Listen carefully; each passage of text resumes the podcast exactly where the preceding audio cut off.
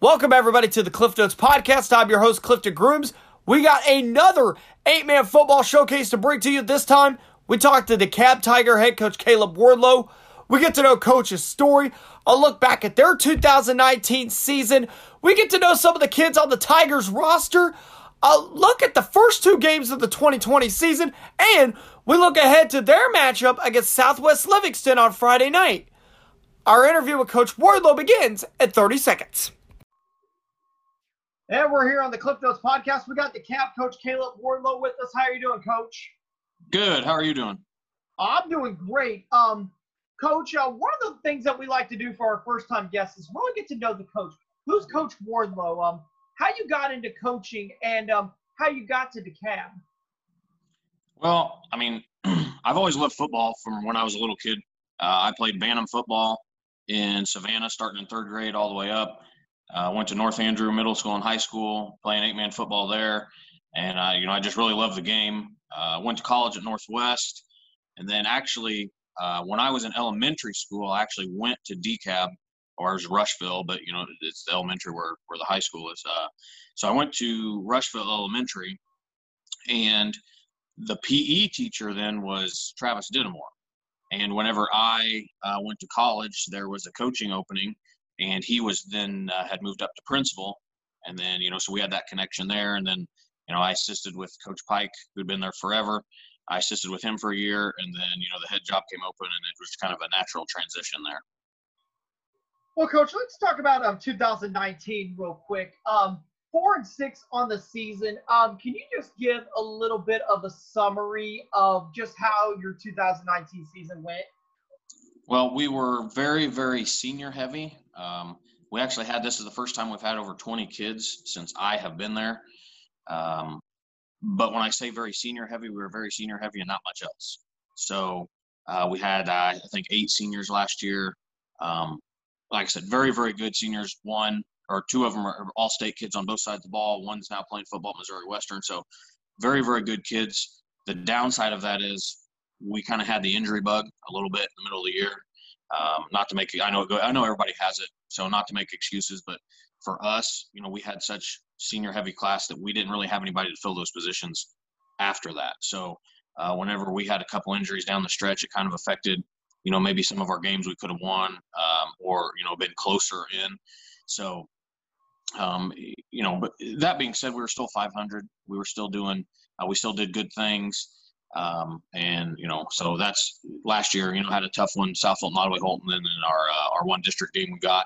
You know, we put up some points, but they put up you know a ton more points than we did. So, uh, you know, it's I mean it sucks, but every year's got end somehow. And uh, you know, but those kids worked hard. They they fought through a lot of stuff, and I give those seniors a lot of credit because their uh, their freshman year, they had to start. They all had to start because that's the year we ended the, the, the year with nine kids. So uh, those guys to really watch them grow through their four years was really, really a good thing. Uh, I watched them, like I said, grow and be able to compete and actually, you know, their junior and senior year be actually to compete and, and be in games with a chance to win. Well, Coach, let's talk about uh, 2020 now. Obviously, you know, this has been a unique year for every single one of us involved in some way, fashion, or form. How have you been able to transition with practices and everything like that with all the new restrictions that are coming out? Well, I mean, most of our kids were pretty excited to get back to do something. I mean, you know, because we've been out since March.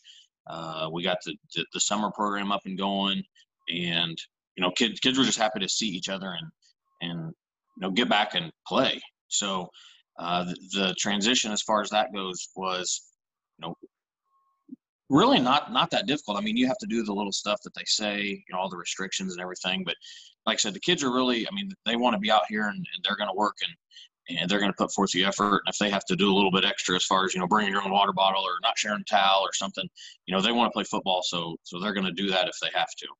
Definitely a whatever it takes mentality. Definitely.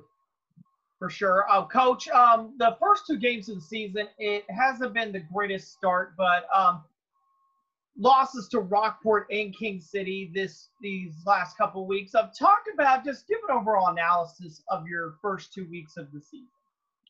Well, you know, starting what I said with last year's seniors because we had so many seniors. This year we're very young in terms of playing time at the varsity level. We've got five seniors But of those five seniors, one has only been a full time starter the last couple years. The other, you know, this is their second year playing ever. So, it, you know, we're, we're, very young, top to bottom, in terms of experience. So we're going to take our bumps and bruises.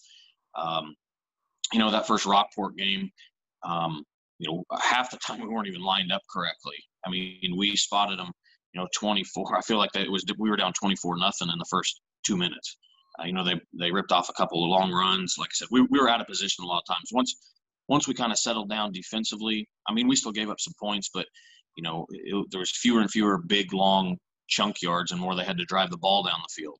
Um, offensively, we really really struggled. It's it's due you know a lot to our inexperience, a lot to our size. I mean, uh, Rockport's big, King City they're also big.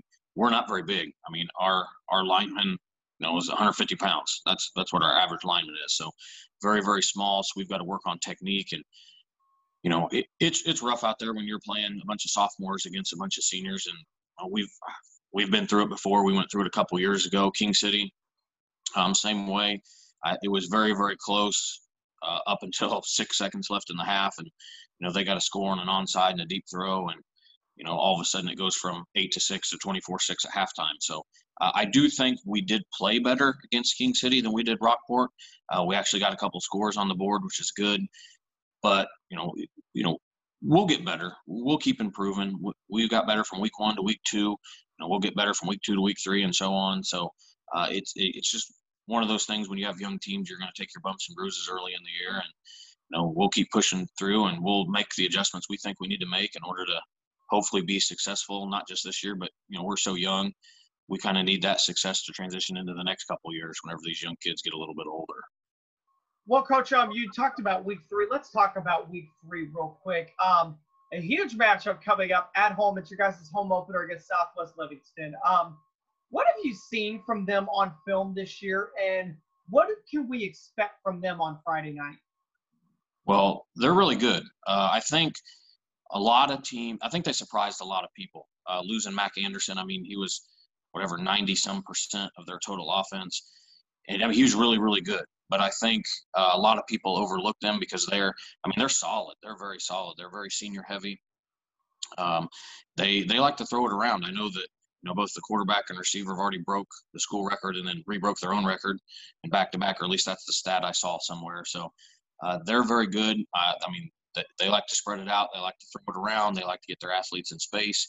So it's going to be wide open for them offensively and then defensively. I don't think. I mean, I, I think when you look at them, they they, you know, they have a lot of offense. They score a lot of points. You know, they score a lot of points and they can do so very very quickly. But defensively, I think they're they're pretty good defensively. They're pretty big up front. Uh, their linebackers, you know, they read well, they, they move well, they tackle well. Uh, for the last several years, they've been very physical up front, and they're they're still very very physical. So uh, I think these first couple weeks they surprised some people, but you know what they're they're pretty they're pretty good. They're pretty good ball team. So uh, it's going to take every bit of us you know playing really well to give us a chance in this game because they're. Uh, I mean, like I said two or three times, they're they're good. They're very good.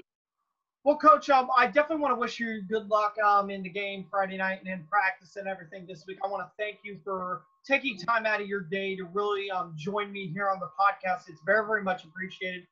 And um, again, good luck to you this week. Hey, thanks. Appreciate you for having me.